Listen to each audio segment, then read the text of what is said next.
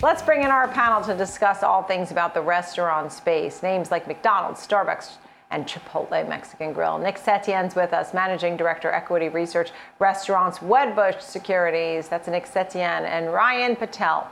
Global Business Executive. Thank you both for being here. Nick, I'll start with you. It seems that you're very positive on the restaurant space overall, some parts more than others. Explain your sentiment at this time. Well, first, thanks for having me, Nicole. I am very positive on the space. Ultimately, we're seeing top line trends that are well above, you know, even the most optimistic expectations here. I think this quarter is going to be gangbusters across the board. And I think numbers are going to go up for not only this year but next year as well. Uh, you know, there's there's a little bit of sentiment that we're at peak sales, and, and with inflation in the near term, uh, maybe the best days are behind some of these restaurants. But I disagree. Uh, you know, if you look at some of the off-premise trends, you know, where they may stabilize, uh, some of the efficiencies that come out of, of, of, of you know some of the COVID learnings. Uh, it seems to me like you know both top line and, and bottom uh, line numbers could potentially be significantly higher than current expectations. Right, you said we're very bullish on the space, favoring casual diners slightly more than QSR and fast casual at the moment. Ryan, your thoughts. Tell me where you stand at this moment on some of these names. Well, I, am with Nick, I'll, except for one point that I'm bullish on the operations teams in the food category, right? Not everyone's going to take those learnings and um, adapt them, unfortunately. And that's why names, as you mentioned, Nicole, Starbucks, McDonald's, Chipotle, and Darden, and, and, and those that are have strong leadership teams who can, you know, uh, address the concerns around food, food price inflation, labor costs, and continue to grow those comp sales. Yeah, and, and, and Nick mentioned you're going to see some great quarters. Um, the question becomes for some of these, not all of them, but some of them in the category need to be more efficient, need to provide those deliverable results to Wall Street. And there's going to be those who are going to win, those who are not. And I think that's what I'm interested in seeing. I don't think everyone's going to win. I don't think that's what Nick's saying either. But I think those teams are really smart and really investing in the future um, is going to win over the next couple years and create that longevity. Right. And I want to get to specific names. I know, Ryan, you like, for example, you're saying that uh, Chipotle seemed to be rolling, but I want to get to that in a moment. Nick, let's get to your picks. I know you had Cheesecake on there, Wendy's, and also Dine Equity, which is the parent of Applebee's. Tell me why these names, and these feel like real casual dining. Uh, Wendy's maybe a little less so, but places that you go and you sit down and you have an appetizer, a main course, a dessert, a drink even. Tell me a little bit about what your thoughts are on the consumer and why these might be in the right space, right fit for now. Well, yeah, I mean, with Cheesecake, you know, we've basically seen them uh, create a, a, whole new business in terms of the off-premise business. I mean, they're doing four million per box in terms of off premise. And pre COVID, they were doing a little above a million.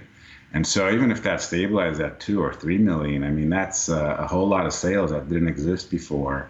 And a lot of that is not in numbers going forward. Uh, and so, you know, off premise is a big part of it. You know, going into uh, the pandemic, Cheesecake had a unit growth of, of, of about two to two and a half percent uh, with some of the acquisitions they made, like North Italia and Flower Child, you know, coming into COVID, uh, you know, now they're positioned to have you know net unit growth of seven percent plus, and these are names that uh, are are very well positioned in terms of an experiential standpoint, where I think a lot of uh, restaurant customers are, are going to flock to post COVID, and they're very well positioned to take advantage of some of the real estate opportunities to really find that growth potential.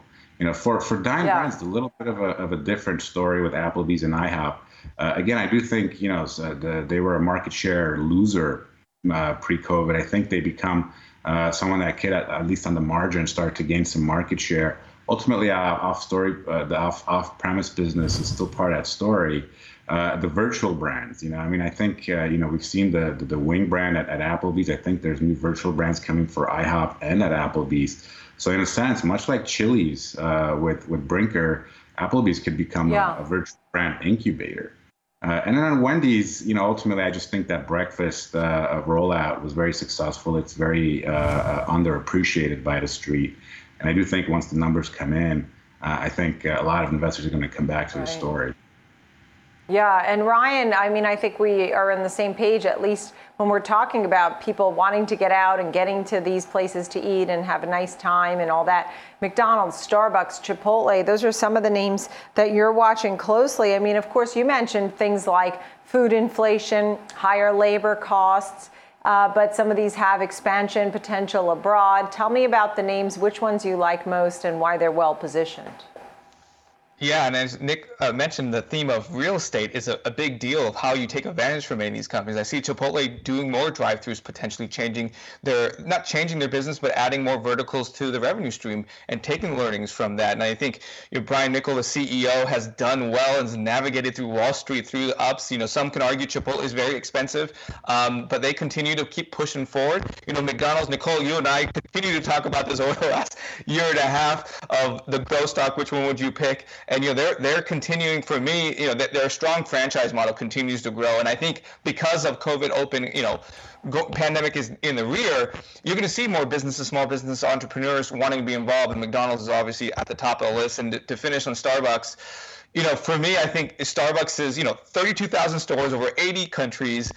And then you talk about well people are going to want to come out. People are going to want to meet. People are going to want to have you know meetings I still think China and Asia, the Pacific region, they are still the fastest growing segment for them, and they haven't even touched it. And they're go- they have a new partnership with Alibaba to integrate multiple platforms. They're getting in the digital partnerships as well on payments. Yeah, I think recently did something with PayPal. So many people look at them as hey, just a, a brick and mortar store, but there's so much more. And I think because of the technology and digital disruption that's happening, has pushed them further in that aspect. So don't be surprised when they have a bigger ecosystem than this year, this time next year. Yeah, absolutely. Gentlemen, you've made me very hungry for some delicious lunch. It's a bad joke, but the truth is, these are great places, and I, I think that people have been at home, and we have a lot of pent up demand for a little bit of everything from retail shopping to traveling and getting out to some great restaurants for good food and good times as well. Nick and Ryan, thank you. Nick Setyan, Equity Research Restaurants at Wedbush Securities, and Ryan Patel, Global Business Executive. Thank you both very, very much.